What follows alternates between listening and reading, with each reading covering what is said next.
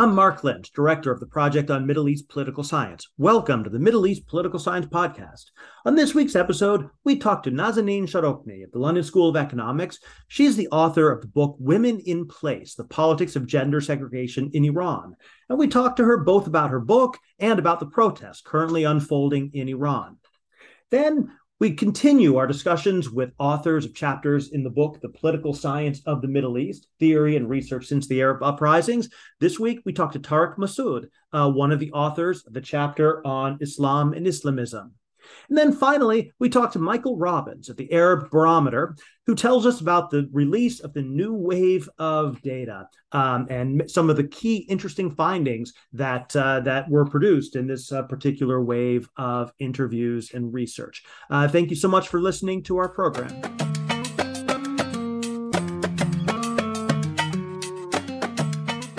This is the Middle East Political Science Podcast. I'm Marc Lynch, and on this week's topical segment, we're joined by Nazanin Shahrokni of the London School of Economics. She's the author of the recent book Women in Place: The Politics of Gender Segregation in Iran.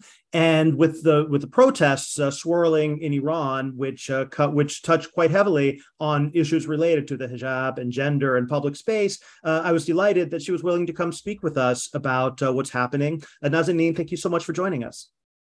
Thank you, Marc. Thanks for having me. So your your book is just full of rich complexity about uh, the nature of gender and public space and women's access to public space. And um, I was curious, you know, how you see uh, those long-running debates and, and, and political struggles manifesting in this current wave of protests. Right.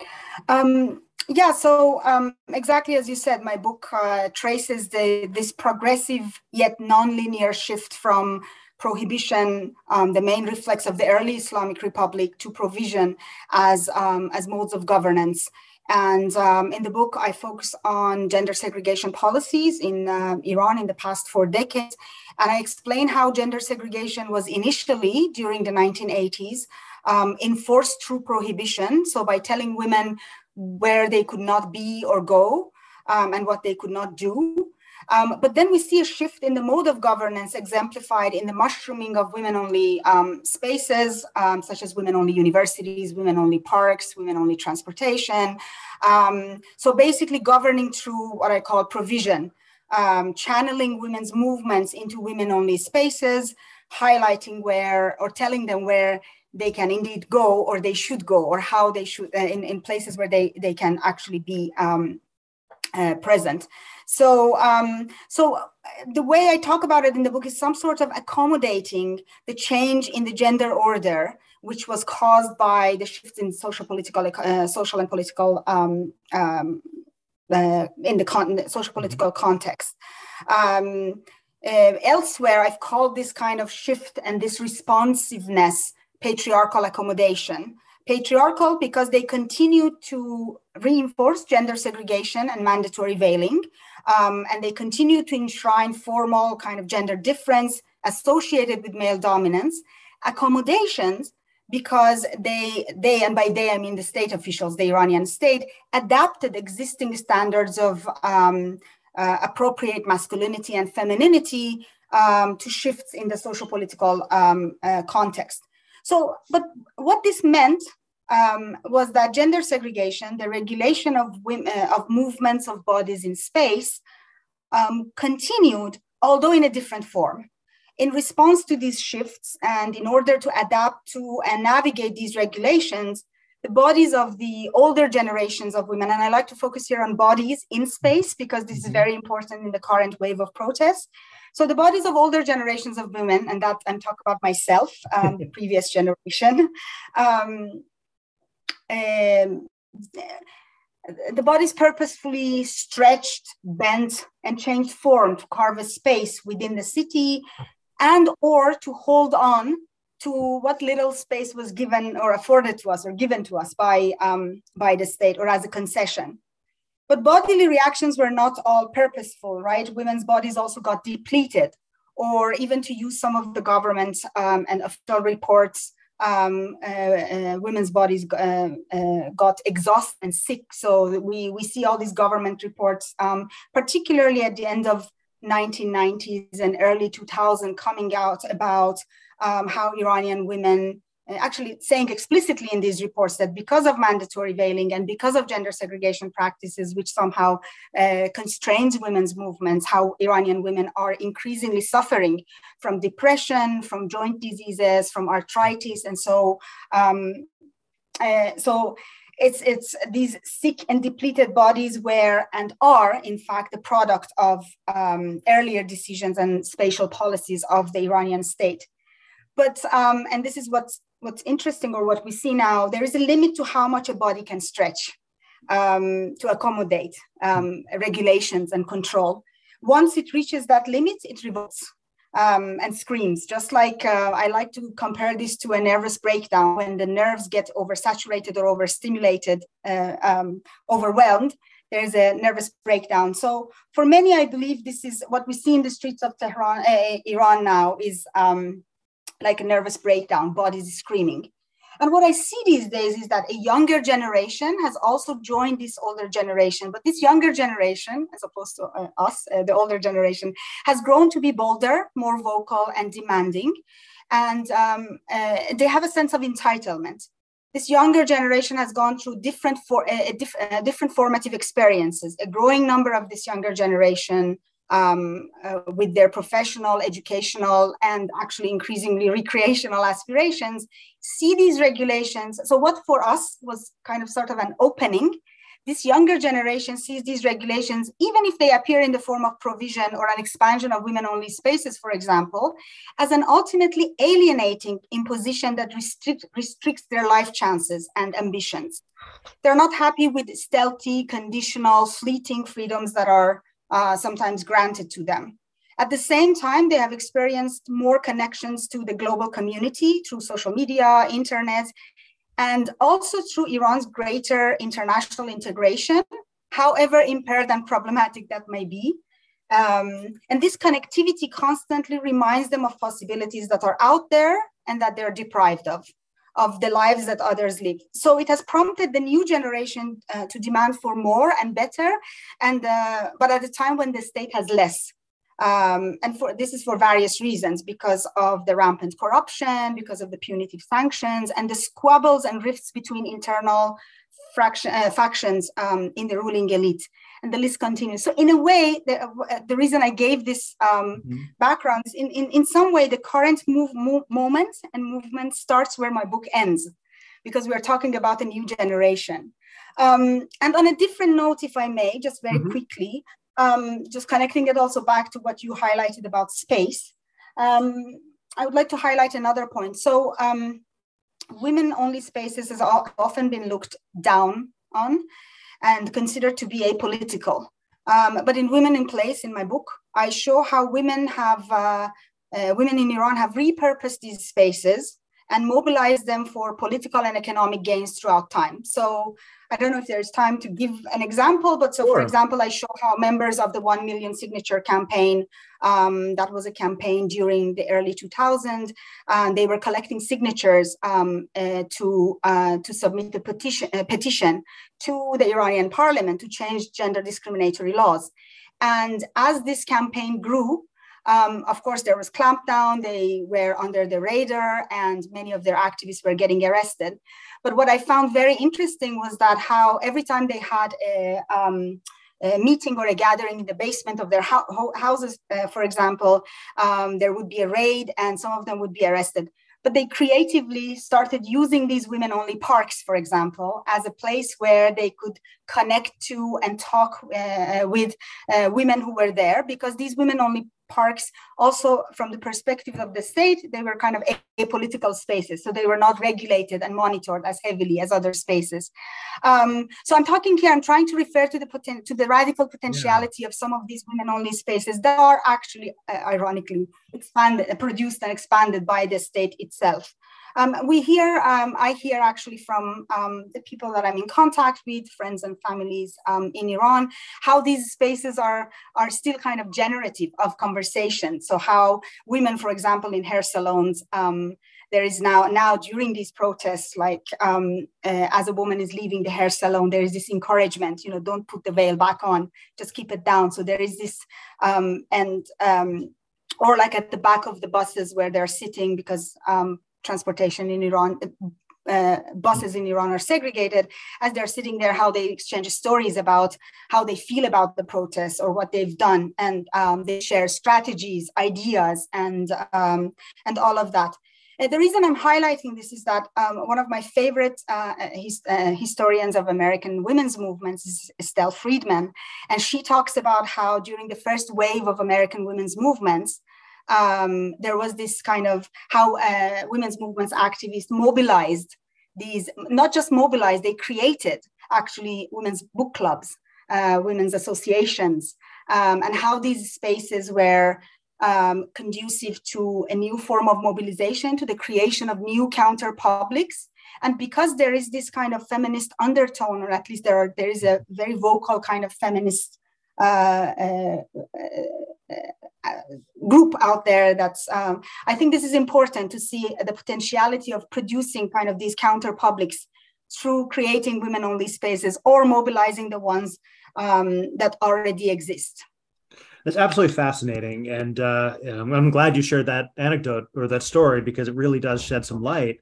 Um, another way of looking at this, like shifting, turning the lens around, is that your book re- really makes the case uh, that gender and the regulation of gender is a critical lens for understanding the state itself. And I wonder if you could sit, think a little bit about that in terms of what we're learning about the state through this, you know, this challenge over its gender policies. Right.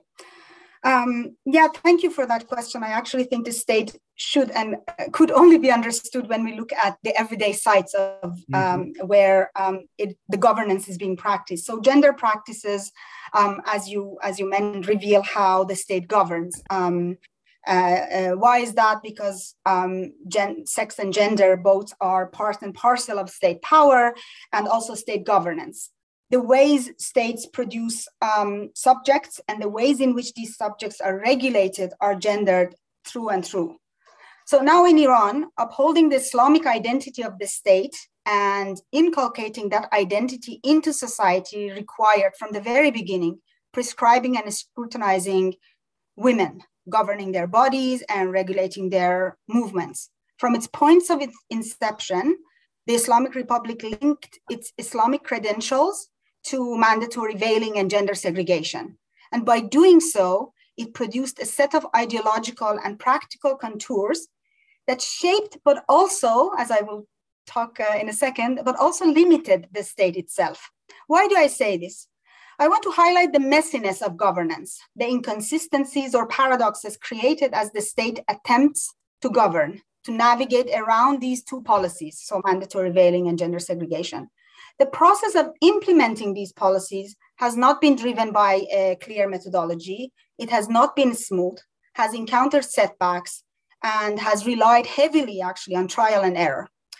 Um, in its attempt to justify these policies, redefine these policies, reconfigure hijab and veiling and um, gender segregated spaces, the state creates a messy terrain it um, in fact undermines its own fundamentals and effectively um, renders governance a mockery, a farce, and opens up the possibility, as it has, of doubt, criticism, and now we see revolt.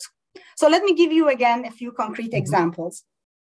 Buses in Iran are gender segregated. Um, uh, in some buses, women sit at the back, uh, men sit in front. In bus rapid transits, it's the opposite. Women sit in front, men sit at the back. Fine. But then you have the collective taxis, which are not segregated. And in fact, uh, you may, as a woman, uh, I might find myself sitting in between two men at the back of this taxi. But the story doesn't end here. The metro, um, the metro compartment, the, the women only metro compartments are optional. So you may or may not use them depending on what you want. So we see in terms of transportation, there is already inconsistency um, in terms of gender segregation across three different means of transportation. Now, um, let me also just give you a few examples about the veil. Uh, um, back in the uh, 1980s and even uh, up to the early 1990s, Black navy, brown, and gray were the officially accepted colors for women's attire. Um, I remember I once was caught because my socks were white. So that's how how uh, heavily it was actually monitored and um, uh, punished. But then later in the 1990s and early 2000s, fearing society's depressive mood, mood um, the state actually made it mandatory for elementary school kids to wear cheerful colors. So pink, yellow, blue, and white were added to the palettes. And this is where um, those who have grown up in Iran remember that we suddenly saw the emergence or the appearance of all these um, TV anchors, female TV anchors in uh, colorful um, hijabs and mantos and that. Um, uh, they haven't been consistent uh, uh, in, uh, um, in the punishments that they prescribe for uh, improper veiling either. So during, uh, in the early um, decade, in 1980s, for example, there was the punishment, there was lashing. You would hear stories and you would have people around you that were um, lashed because um, they had improper veiling. Then they changed that. There was detention and a bail statement that you had to sign upon release that you will um, uh, you promise not to um, be poorly hijabbed or bad hijab after this. So you will uh, abide by the rules of um, uh, mandatory veiling. Then they changed it again. There was an arrest on the street, and then you had to attend these mandatory or compulsory training sessions uh, about modesty, which is actually, um, speaking of uh, recent protests, which is where um, they took Mahsa Amini, who's become mm-hmm. now the symbol of um, um, these uh, protests. And in recent months, actually, there were discussions about reducing bad hijabi or improper veiling from a crime to a felony. Um, so, so when I talk about mockery, um, uh, uh, that is what I mean. That in all sense of the word, definition, implementation, policy design, all of that, you see all sorts of inconsistencies and trial and error. And of course, all of this, your your your uh, the, this trial and er- error is unfolding on women's bodies. So at, at the level of dailiness, it becomes frustrating sometimes not to know what's the form of punishment today or um, how far uh, uh, how far should my hijab go back for me to get a fine or to get arrested or not um, so that's why i'm saying it is important to look at um, everyday sites of governance where these gendered practices unfold and how these measures where these measures are implemented negotiated resisted subverted um, because it's only by looking at um, the edges of right. state governance that you can get a clear understanding of of the core no again it's really really interesting and especially the, this focus on you know the lived experience of the state i think that resonates with a lot of literature um, uh, within political science as well um, let's, let's switch to a different angle then uh, yet again. Um, and that's one of the things which really comes out in your book about um, you know the, the changes over time in um, these in in state regulation of these practices is that it's not just um, a story about you know kind of liberal urban feminists but there's you know there's these challenges go across social classes uh, they go across uh, you know parts of the city and everything and, and and so in a sense looking at this from the from the perspective of social class mm-hmm. and and location uh, not not not like we were talking about before, but you know, kind of location within the city. How does that shape how we might think about all of this? Right, right. Well, thanks for this shift in perspective. Yeah, I mean, indeed, um, sometimes the word women um, can mystify or distract us from the complex um, geometries of power that guide their being and implicate them in, in the state differently.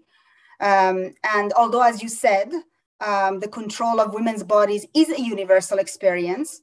But women's bodies are not only gendered, but are also classed, um, the case of Iran, ethnicized, um, so to speak, localized, structured by center periphery differentials, and, um, and the list is extensive, of course. And this gives rise to different needs with different urgency and um, intensity, different constraints, um, perils, and also potentialities. Um, related to this is that, and this is a point that I want to highlight, is that disengaging from the state or opposing it, just like engaging with it, is a privilege. and so it's it's not something that everyone can uh, um, readily do or afford.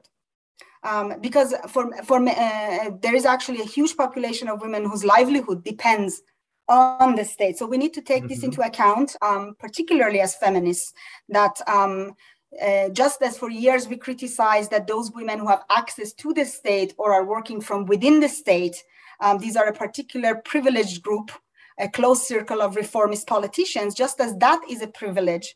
Um, uh, uh, disengaging from the state and opposing it uh, is also a privilege, I have to say. Um, for some, it might be the last resort, so it's not a privilege. It's like there is no either or chance. It's the state is too repressive, and we are left with no.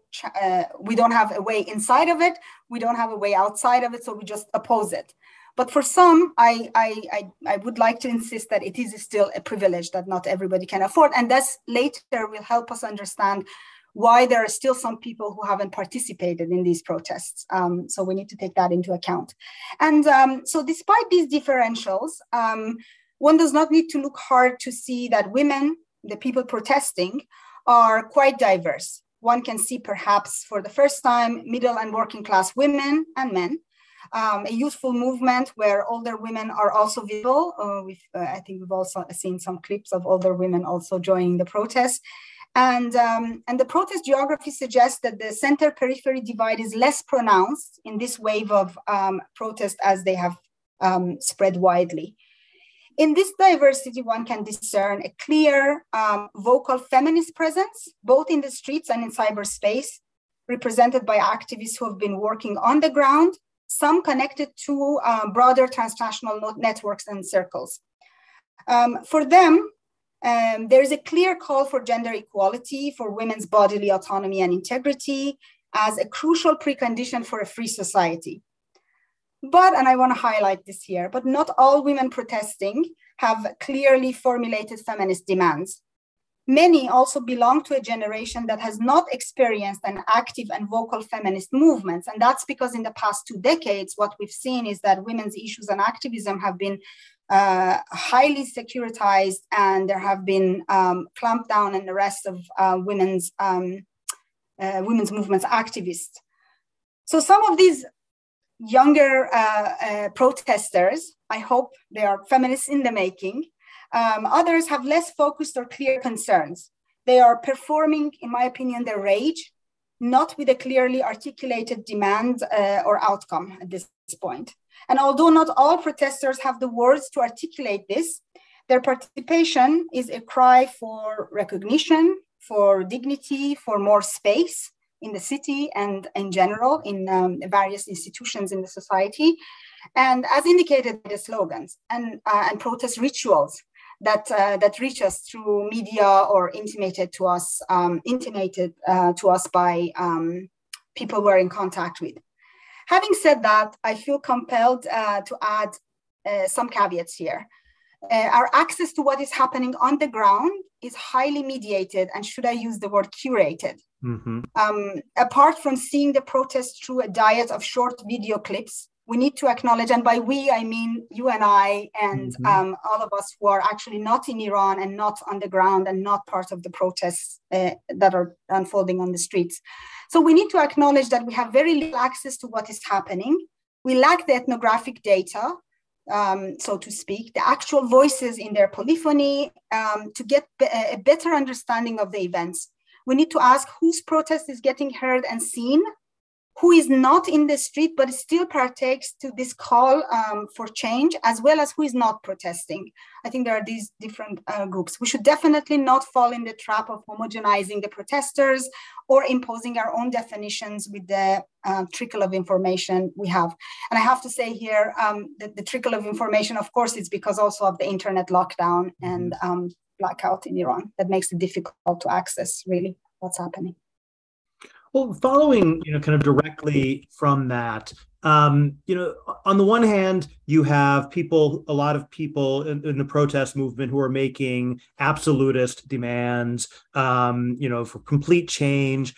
Um, and yet, your book shows that on issue after issue, uh, you saw these kind of negotiations and renegotiations. And so there's also uh, currently going on some discussion of perhaps the state might or the regime might change some of its policies, meet some of the demands, uh, renegotiate some boundaries. Um, what do you think about that? Is that the sort of thing that you might expect to see based on the history of the regime's regu- regulation of gender? Right. Well, this is a very interesting question, and my short answer to it is no. Um, I'm not hopeful that uh, we will see any um, significant changes uh, on the side of the regime. Um, so, um, because you mentioned my work, so my work has focused on so called normal times, if one can call them uh, mm-hmm. that. Uh, these compromises, as you call them, were effectively concessions that were made, that were ca- carefully not framed as responses to protests or other forms of pressure that would cast the Islamic Republic as weak. Um, indeed, I could go as far as to say that the Islamic Republic has never made concessions through or in response to protests.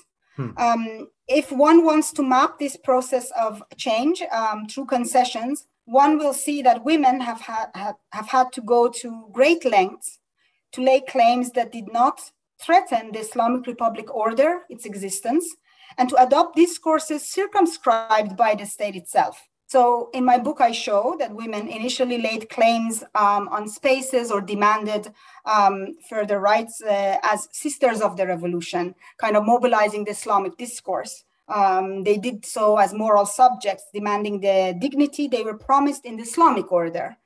Or um, during the Iran Iraq War and after it, uh, war widows, for example, uh, for example, who sacrificed for the revolution, they demanded that sacrifice to be recognized. So they kind of mobilized around um, uh, this category of war widow.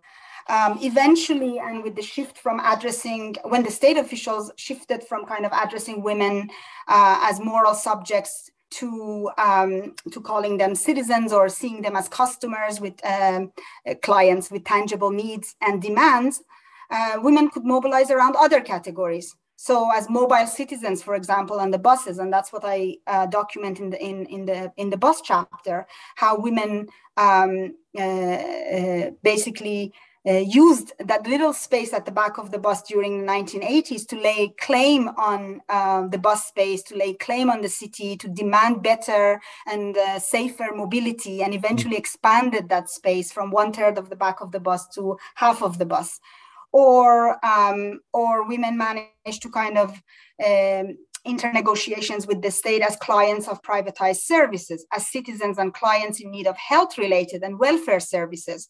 Or in, in recent cases, um, because it's also gained publicity outside Iran, as spectators of national celebrations, so um, uh, such as sports events. So women's movements, uh, or women in general, were forced to compromise, reduce womanhood to fragments in order to gain the state's concessions, and then work hard to mobilize and reterritorial, reterritorialize their gains, transforming them from a handicap to a resource. But what is important is that this, this, this lengthy process, um, really they had to, and I have to go back to what I said before, they really went to great lengths to lay claims that did not threaten the Islamic Republic order. And this is not what we see this time. Um, uh, what is happening now? What we have seen, we have evidence, of course. Um, many journalists have been arrested. So we have evidence of an increasingly securitized response to the ongoing protests that suggests that once more the state is poised not to show any sign of weakness. Um, but the message of the protests are very clear and hard to avoid taking note of. These are the first protests where the compulsory veiling, one of the pillars of the Islamic State, um, was not only denounced, but uh, women uncovered and burned their headscarves, um, I have to say ritualistically, and um, uh, for the first time openly defying the state.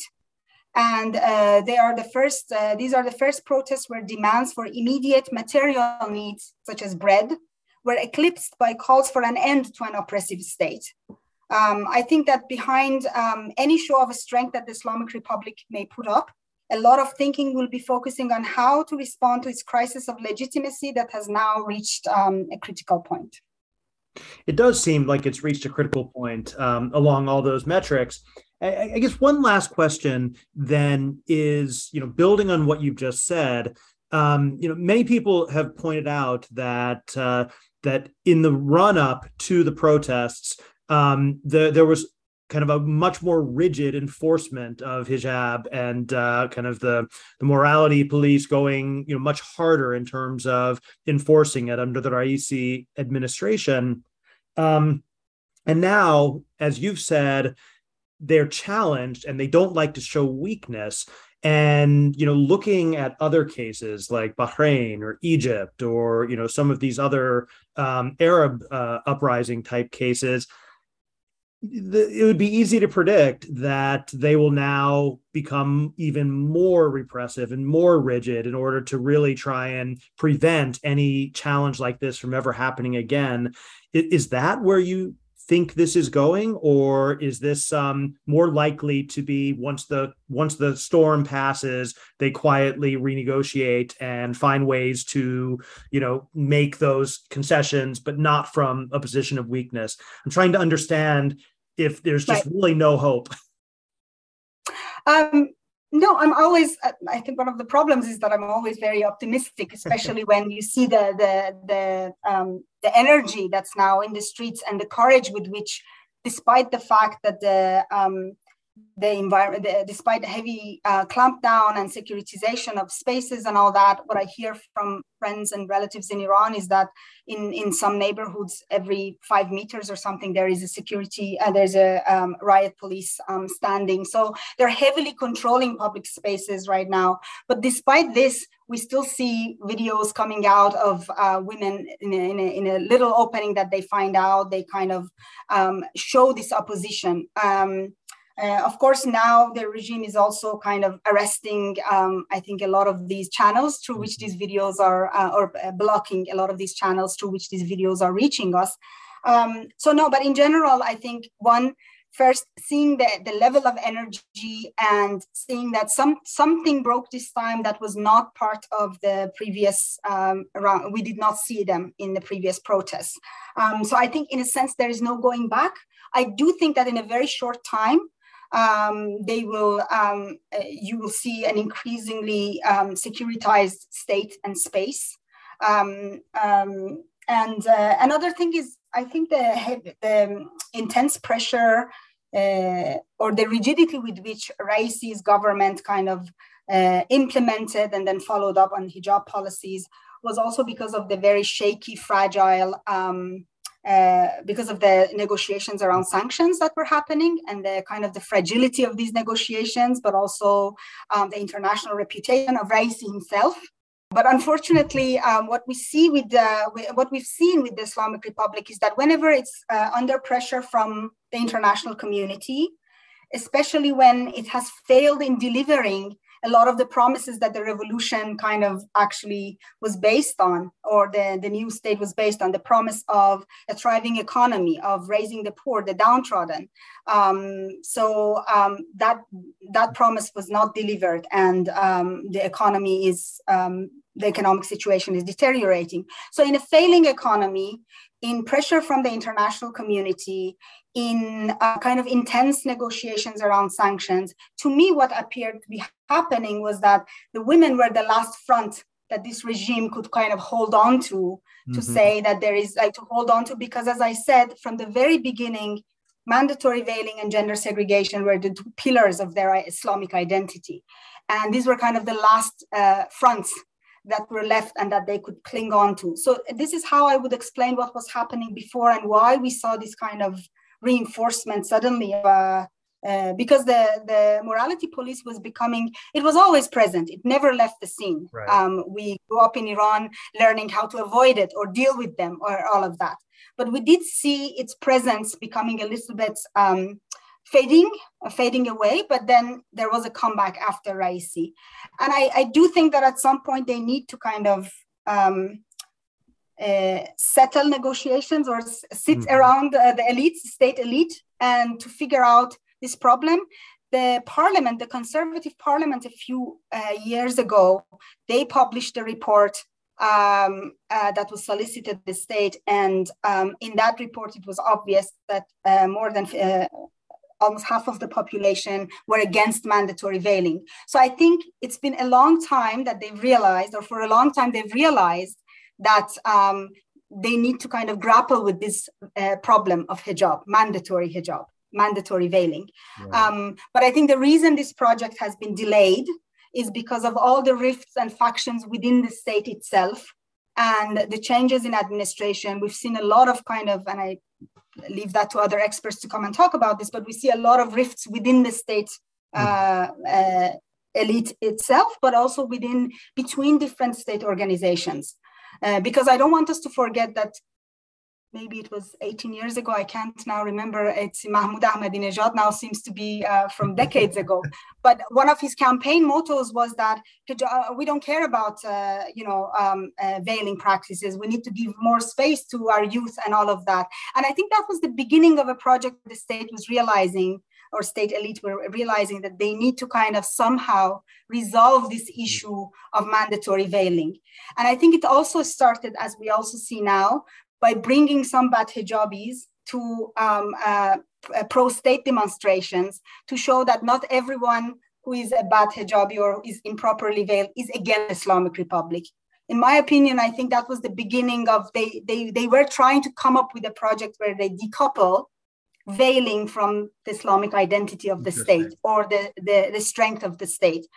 And just as everything else in the state, it just took them several decades and they, they still haven't kind of materialized that project. And now it's reached a boiling point or a critical point.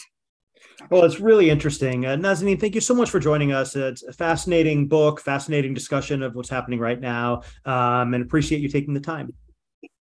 Thank you, Marc. Thanks for the provocative questions.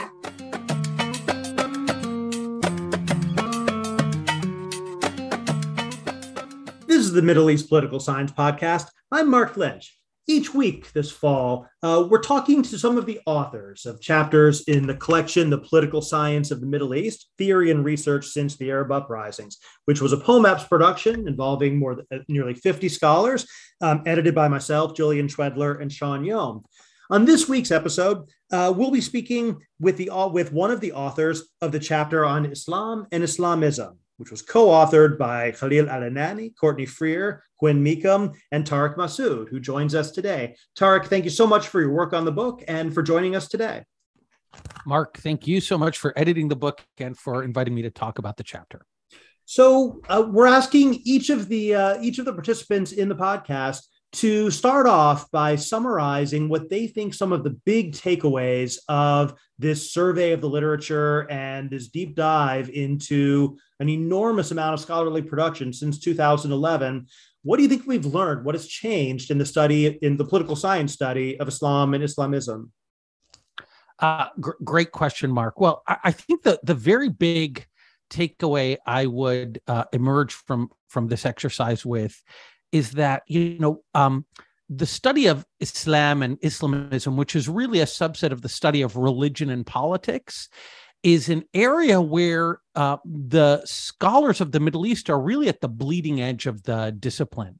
You know, if you think back to what was the conventional wisdom about the relationship between uh, religion and politics in the world, it was that we were in the grip of something called the secularization thesis that as societies became more modern and industrialized, religion wouldn't matter so much. These uh, uh, uh f- this particular form of identity would fade away in significance. And what we are recognizing in the current era is that really isn't the case. I mean, remember in the waning years of the Trump administration when President Trump stood in, uh, I think it was Lafayette Park with a, a copy of the Bible, and people were really mm-hmm. puzzling over what that uh, what that meant. So we are now in the um, broader world really thinking very carefully about what is the impact of religion religious symbols etc on political life and this is an area where if you look at the literature on the middle east before 2011 and after 2011 uh, we've really uh, done a lot of the the best and most careful work. And so I think this is one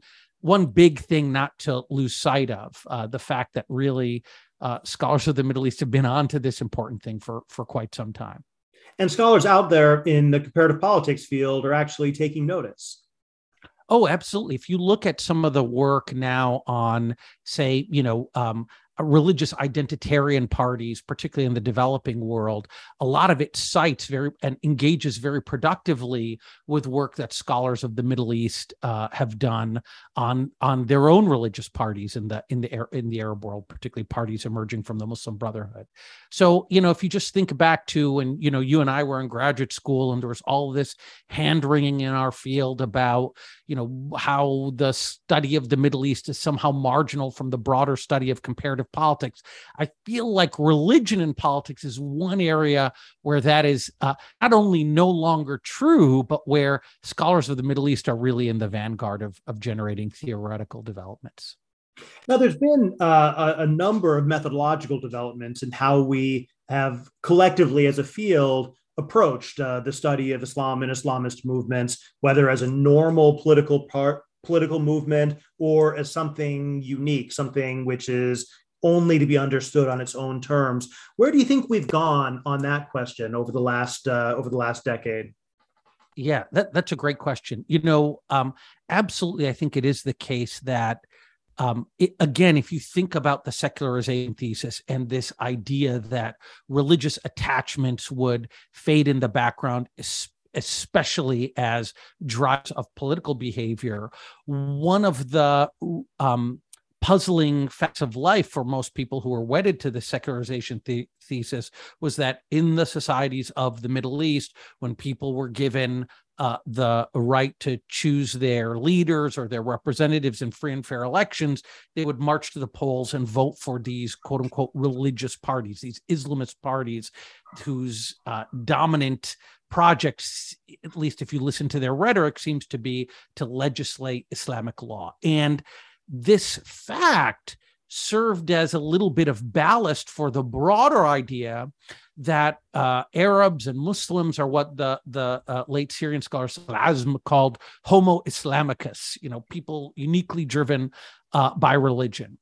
And I think what a lot of scholars of the Middle East uh, tried to do is take that um, hypothesis seriously and subject it to some rigorous testing.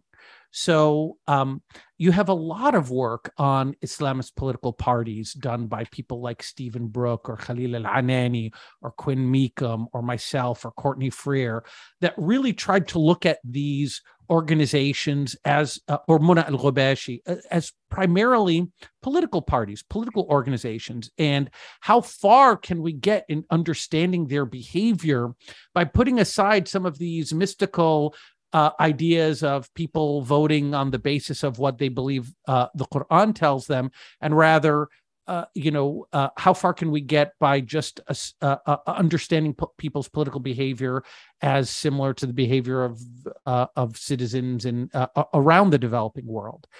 And I think that literature really. Um, uncovered a lot about Islamist political parties that was basically normal Okay. So when Islamist political parties were winning votes and seats, they were doing so not just because they're you know holding aloft the Quran or saying Islam Islam is the solution, but also because they're doing the kind of hard work of party building. They're you know if you look at Khalil Anani's work, he's talked about how uh, Islamist political parties were really good at recruiting and mobilizing committed members.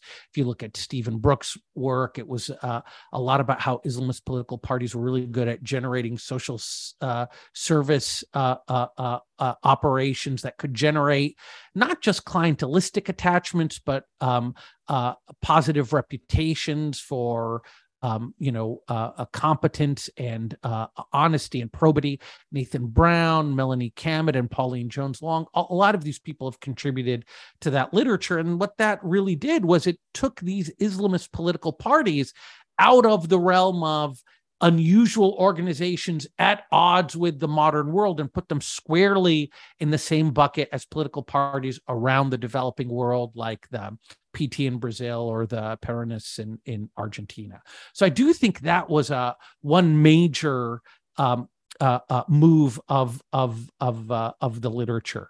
I think another one was then peering internally into these organizations moving just beyond like this broad question of like why are these organizations these parties winning and um, examining the question of of moderation. And so, again, if you think about some of the work by great uh, pioneers in this field like Jillian Schwedler or uh, Carrie Wickham, one of the central questions was look, these political parties start their lives as pretty conservative organizations.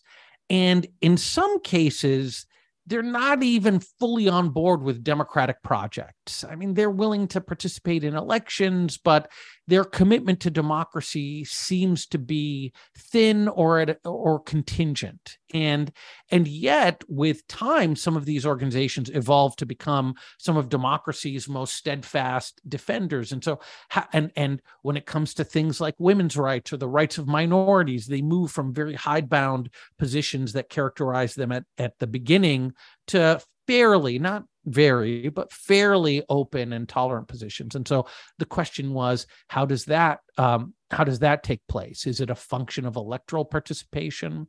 Is it a function of traffic that these parties start to have with organizations outside of um, the their their immediate environs, be it electoral competitor or be it you know human rights activists from the West, etc. There's a, a great paper by Sharan Grewal that was published in the American Political Science Review that looked at uh, the behavior of Islamists in Tunisia and actually explained uh, uh, uh variation in Islamist behavior with reference to where these Islamist politicians uh, spent their exile during the authoritarian period. So, if you were jailed or you spent your exile in somewhere else in the Middle East, then when it came to to vote on things like social policy or you know women's rights, etc., you tended to be pretty conservative. But if you were an Islamist who spent your exile in France, well, then some of the norms and values of democratic fellow travelers in that society rubbed off on you um, and and so you conducted yourself in a more um, quote unquote liberal fashion. So that's really um, interesting work, not just about the transformation of or moderation of Islamist parties, but about the broader question of party change. And again, this is something that I think will really influence the broader comparative uh, politics discipline. And then I guess the last thing about Islamists is uh, the last question or the last line of inquiry, and this really is post 2011, is how they govern. I mean, you you remember? I mean, we'd spend a lot of time prior to 2011, you know, uh, uh, imagining alternative universes in which Islamists win and trying to figure out like what would they do? Would they actually legislate the Sharia? Would they do all of these things that everybody thinks they would do? And we actually now have governing experiences in uh, Tunisia, in Morocco, with, with a bit of an asterisk, in Egypt for a year, although maybe that also requires a mm-hmm. massive asterisk. And, you know, I think what we observed is, again, consistent with some of the finding on in the literature on Islamist parties being quote unquote normal political parties, albeit conservative ones. Um, they didn't do the nightmarish stuff that um, a lot of people thought they would do. And uh, you know, ultimately they um, governed and were judged on the basis of their ability to provide the kinds of uh, material goods, mainly that uh, citizens in that part of the world have long been lacking, sort of, you know, shoring up the welfare state, providing uh, other government services, um, etc. So I think that was also, um, you know, um, uh, you know, and I think the work on Islamists and how Islamists govern is still fresh and so i think this is an area where we're going to see a lot more contributions but you know you have the work of shadi hamid khalil anani and others and i think that's um, that's going to be a, a, a growth industry. Um, yeah. So one of the things which is really interesting in, in all of these literatures that you're describing is this you know theoretical tension between ideas and interests, so to speak, or you know, kind of behave parties that behave strategically versus movements that have this broader set of ideological and religious commitments. How do you assess what the literature has done with that tension between the political party and the broader movement? Yeah, yeah that's a great that's a great question. You know, I mean, you know, when I think back to when I started graduate school, you know, I started the week of 9 11. And so this was a time in which this notion of uh, Muslim politics as being governed by the pernicious uh, impact of quote unquote Islamic ideas that was at its uh, that was at the zenith, right? And so I think a lot of people of our generation spent a lot of time banging their heads against that notion. And so a lot of the literature can really be seen as trying to kick against that idea. And so we talked about that in the case of Islamist parties, but you know another big bucket of the literature is the relationship between Islam and democracy. You know, the Muslim world, particularly the Arab core of it, I should probably not refer to the Arab world as the core of the Muslim world. I apologize to my non-Arab Muslim friends, but certainly the Arab world, uh, the the Muslim Arabic speaking world, is uh, completely bereft of democracy, and I think it's the world's only region that has not a single uh, liberal democracy. And so lots of people explain this with reference to uh, the dominant religion of that uh, part of the world. And I think a lot of us spent a lot of time trying to kick against that notion. You can look at the whole literature, for example, on rentierism, on electoral authoritarianism in the Arab world. Like it all pits itself against the notion that this uh, grim political reality exists because of uh, of Islam. And I think um, now, however, you know, uh, you know, after a lot of this very good work has been done, that shows, for example, that if you if you survey Muslim citizens, they're among the most fervent supporters of democracy around the world. You can compare Muslims to any other uh, group, and they are. Um, uh, they are they do not uh, uh, uh look uh, terribly different from other religious traditions. Um, um, you know, you could look at Islamist political parties, which again, if you think about that line by Edward Djerejian, you know, Islamist part. He didn't say it. he was he was talking about Islamist parties, but he didn't say it. But the idea that Islamist parties bring one person, one vote, one time. If we look around the Arab world, the brief democratic experiments that we had in that part of the world, not a single one of them was abrogated by Islamists. They were abrogated by the opponents of Islamists who were concerned that Islamists were doing too well electorally. And so I do think a lot of that, um, uh, uh, a, a, lot of that uh, quote unquote essentialism um, has really um, been uh, should should have been put to rest. However, I would say it's possible for the pendulum to have swung too far. In other words, we spent so much time trying to say, look, nothing that you're observing is about religion, that we neglected the ways in which some of what we are observing is about religion. And I think the next phase of scholarship is going to have a, a, a salutary move in the other direction, which with with care and sensitivity will begin to really explore the ways that religious norms and values and practices do have an impact on politics. And some of those impacts, by the way, are going to be very positive impacts. So anyway, so I do think it's mm-hmm. that that's where I I see some of the the literature going. I think one last question then is to build on your previous comment is the other arena where we see a similar tension is in the study of Islam and political violence and terrorism, certainly after 9 11. But then with the Islamic State and with uh, Al Qaeda and the like, certainly there's been a tremendous amount of literature about that relationship, uh, much of which is covered in other chapters of the book, but still obviously a yes. concern to this one. Yeah, yeah, absolutely. A very, very large strand of the literature. And, you know, again, here, you know there's so much uh, in the policy circles and in the public discourse that really tries to implicate islam and islamic concept of of jihad in uh, the uh, maybe disproportionate amount of of some violence and terrorism that we observe in that part of the world that i think there's still a lot more corrective work needing to be done. So if you think about some of the really great uh, uh, scholars like uh, Thomas Hegghammer or Rich Nielsen. I think they've done a very good job actually of showing how these uh, violent movements and and some of the generators of this violent ideology are ultimately not enacting something that's encoded in the religion's DNA, but rather responding to incentives. You know, Rich has that great book that really tries to explain these radical clerics as sort of thwarted academics who you know not achieving their career ambitions within state religious hierarchies uh, figure that their best career uh, move is to offer this steady diet of red uh, jihadists to potential supporters. And so I do think there's still a lot more uh, growth needing to be done in that literature, but that that is one area where I would say, you know, I'm not sure that the pendulum ever needs to swing back to um, to um, endogenizing the outcome to religion. And I think now we're experiencing a moment of um, political violence across the advanced industrialized world. Some of that political violence is motivated by identity, be it religious or racial identity. And that is really causing us to uh, understand a little bit more about the, the universal drivers of that kind of behavior.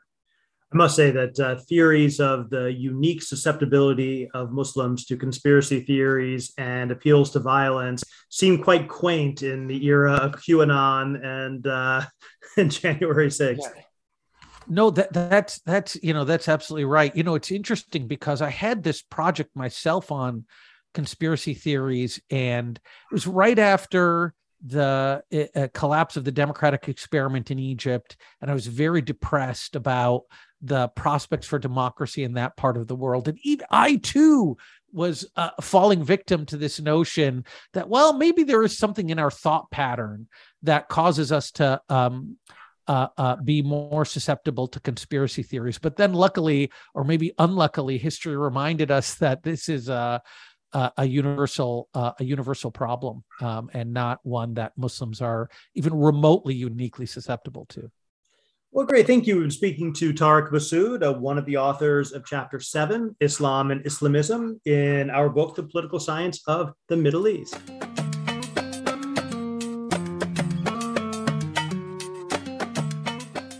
This is the Middle East Political Science Podcast. Last week on Friday, uh, the Arab Barometer released its seventh wave. This is a major event in uh, in Middle East political science, given that the Arab Barometer is one of the leading uh, sources of reliable public opinion survey research. Uh, we're joined today by Michael Robbins, director of the Arab Barometer, uh, who's going to tell us a little bit about this wave. Michael, thanks for joining us. Thanks so much for having me, Marc. So this was, a, I assume, a difficult wave to carry out with COVID and everything. Tell us a little bit about it, where you surveyed and how you did it. So yes, you're absolutely correct. And this is uh, the the first wave we've done fully since uh, the COVID pandemic has really hit. So we we did this face to face in people's places of residence. We did it with health measures in place to prevent um, the spread of COVID, but it was certainly challenging. So we began the wave in October of last year and carried it out through July of this year. So we had a number of potential challenges with Omicron and other uh, variants that were spreading throughout the Middle East in different periods where we had to hold off on field work, but we were able to complete it in 12 countries in total. So we did more than 26,000 interviews across the region. In most of the countries, we have about 2,400 uh, respondents. In some of the countries, it's a bit um, less, um, but in the majority, it is uh, 2,400, which gives us a lot of uh, ability to describe different minority groups, different uh, regions of the country. Um, so it was something that was a, a huge undertaking um, and, and, really the largest survey we've been able to do and has been done, to my knowledge, it's public uh, since the COVID pandemic. So certainly this gives us a sense of what Arab publics think um, after the COVID pandemic, how the COVID pandemic may have changed things, and certainly also after some other major world changes. So we're really excited that this is uh, now in the public domain. Were there any countries that you were you were able to survey this time that you hadn't before? We did. For the first time, we have Mauritania, which was a, a bit of a, an interesting case. We uh, we weren't necessarily experts. We had fortunately funding from uh, the National Endowment for Democracy, and uh, really worked with the team there to increase, uh, you know, to, to do a very uh, high quality survey there and, and work with the team to build their capacity. So Mauritania is the new one this wave. Um, so we were we were very pleased to have that for the first time. And one of the things which is interesting and important about the Arab Barometer is that the data that you've released is all available uh, to researchers. Could you just tell people how do they get access to the, the raw data if they want to work with it? So certainly, I think it is one of the really important pieces of our project is that we do make the data publicly available. It is there for you to think about, to comment, to talk to us about. We want to make sure that we have the highest quality data that's possible, and then we've done the best job. So it is something that really is um, different, I think, than many other projects that that make the findings public but don't make the data. So if you want to access data, uh, you go to our website. There's a survey tab on the, the top of the website, and you can go down to the, the different surveys. So all the past six waves are also available for download And the seventh wave is we ask and request that you fill out a uh, form just giving us a sense of who you are. That's really not to, track you or anything else, but it is to give us a, sense of, of, who's using the, the data and uh, and hopefully you know help us with with funding applications in the future. So we'd ask that you fill out the form, and once you fill out the form, the, the data can be downloaded um, for your your personal use. We do ask um, you know that if if you are using the data, please do let us know if it is in a paper or other things. We like to highlight that on our website uh, highlight the work that you're doing and things like that. So certainly, if you are using making use of data, um, do reach out to us, and, and we're always uh, interested to see the work that you're doing. One thing I know you've done in the past is uh, to work with the scholars who want to add questions or want to try and use the barometer platform uh, for things they're interested in. Is that still a possibility? Absolutely. So we love to hear from people who are doing working on new issues. In the past, we've had researchers reach out to us um, saying, "I'm working on X or Y." I think this is an important issue, something we may not have considered, or perhaps a new lens on some of the things we have considered. So every way we try to have certain questions that we ask um, from the past. So we we do track, we try and track changes and think about how Middle East and North Africa are changing over time. Um, so a lot of the question is, there is is included with these long-term trend items, which helps us track this change. But we do refresh it every wave. We ask new questions. We're always looking to improve our measurement, improve our topical coverage, and so if you do have new ideas and issues, um, please ask them. I will say we can't always guarantee that they will be included, but it is something that that is really for us a public resource. It is something that I think for graduate students or for for professors uh, covers a huge range of, of, countries. We probably can't do an entire battery that, that goes deeply into an issue that you may care about, but we can potentially help you generalize something that you may have done in one country to a broader range of countries. And so we always are looking for ideas and, and making this a public resource um, we're generally pretty friendly. So um, please, you know, don't be scared to to reach out if you do have ideas or suggestions, and, and we're happy to hear those and think about those and, and, see if we can incorporate that into the next wave. Yeah, and it's really impressive how many uh, journal articles I've seen over the last few years that have relied on the Arab Barometer data. So it really is a public good that uh, that you guys have been producing. Well, let's talk about this survey um, and uh, some of the major findings. Uh, what, what, did you learn uh, from the seventh wave? So the one of the fortunate things about our barometer is we have a huge range of topics on it. We cover everything from economics, political issues, political engagement, views of government, um, issues of, of religion, uh, religious behavior, international relations, um, media. Uh, so it is a huge, huge range of topics. But I, I, we did find a few things that really stood out to me that, that I can walk through. And so the first is, is really that um, we were surprised by, particularly in middle income countries, how many people said that they were going hungry. Um, in the half the countries we surveyed, at least um, half of the, the, the citizens in the country say that within the last year they've missed a meal. Um, so something that again we know that economies have been struggling in the region, but it is something that I don't think we've really seen and, and taken a, a, look at. And and again, one of the things that really surprised us here was that most of these surveys were done before the Russian invasion of Ukraine. I'm sure we've all seen the stories about how this has really affected the Middle East, particularly Tunisia, Lebanon, and Egypt get so much of their food from Ukraine or Russia. And the challenges that this has uh, has potentially led to of food shortages increasing and, and, so on.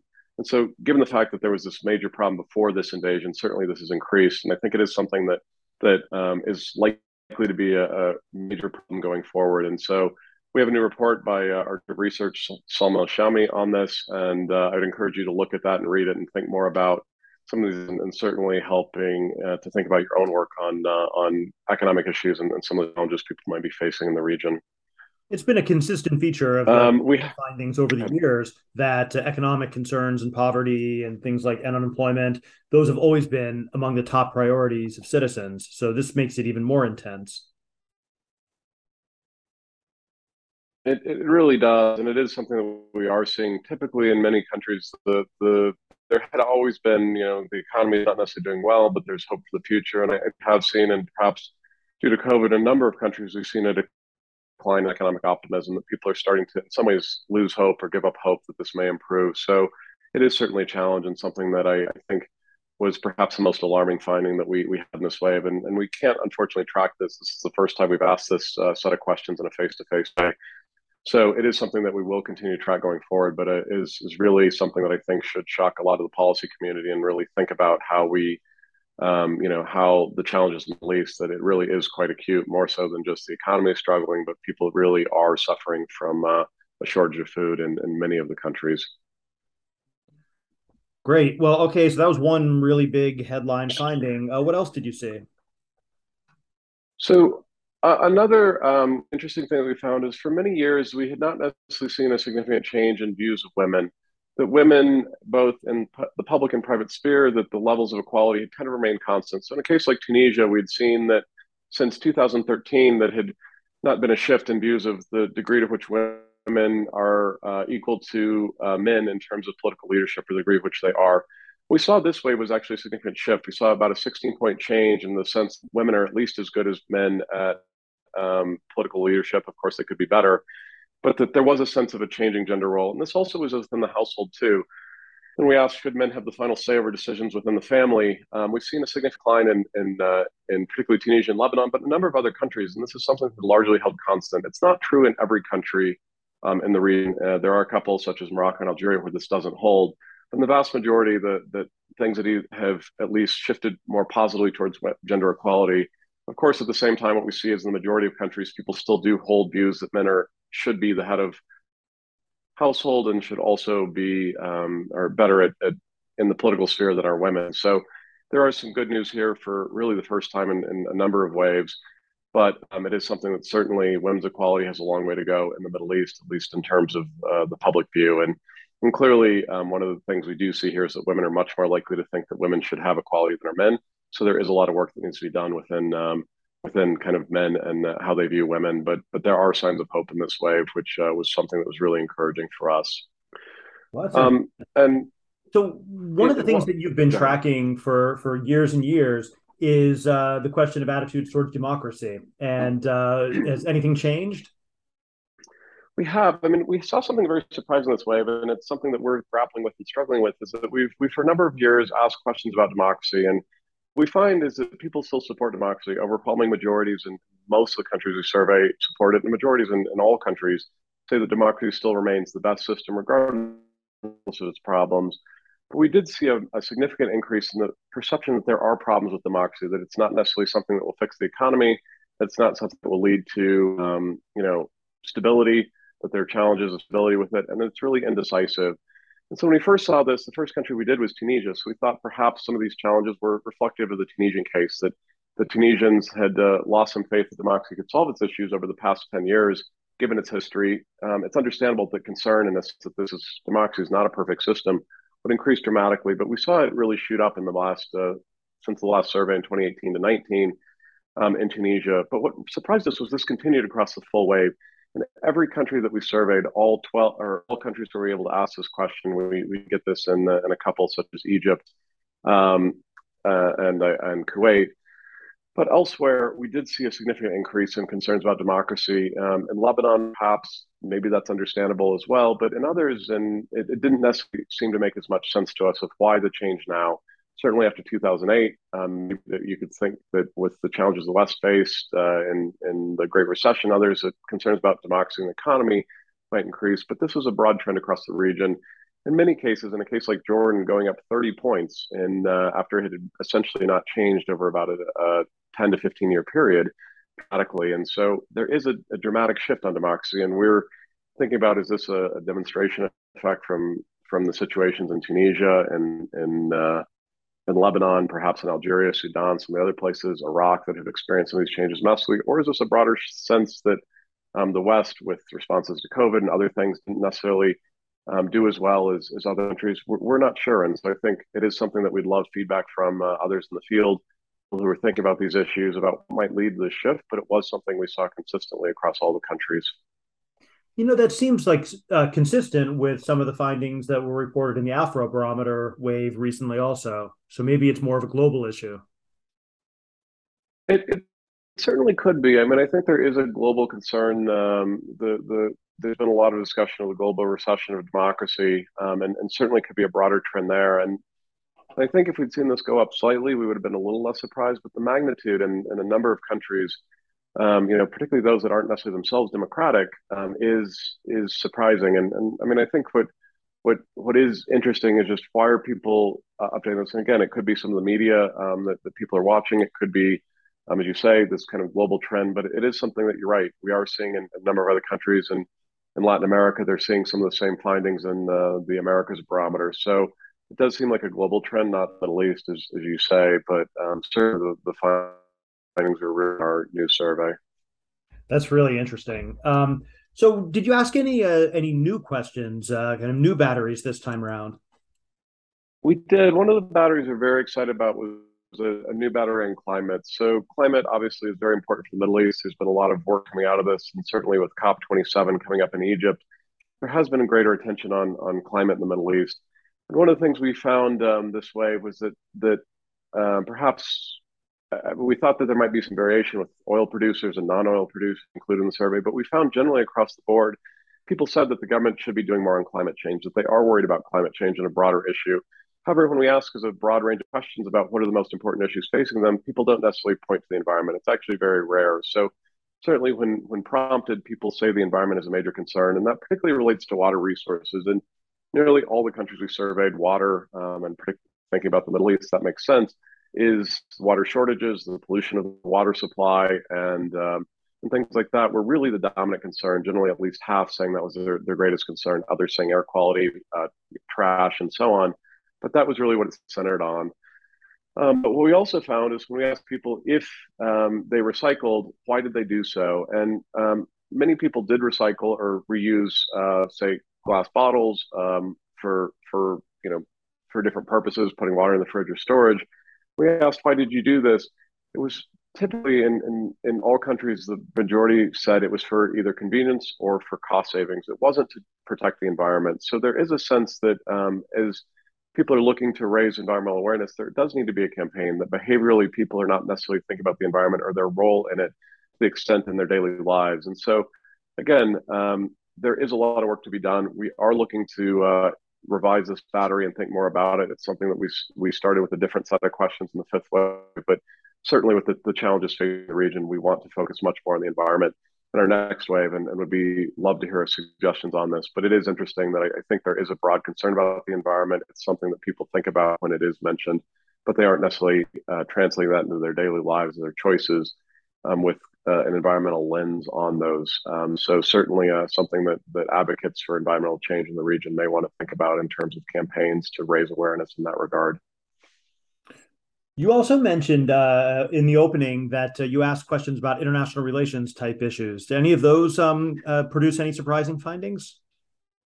We did. I, I think the most interesting finding really tracking the, the role of China in the region um, increased its role in the region. And, and we first saw them in 2016. When, so you can think about the fact that, uh, that before that, it wasn't something that had really risen to the, that range, but certainly they've moved in with the Belt and Road Initiative and other um, initiatives, certainly economic engagement.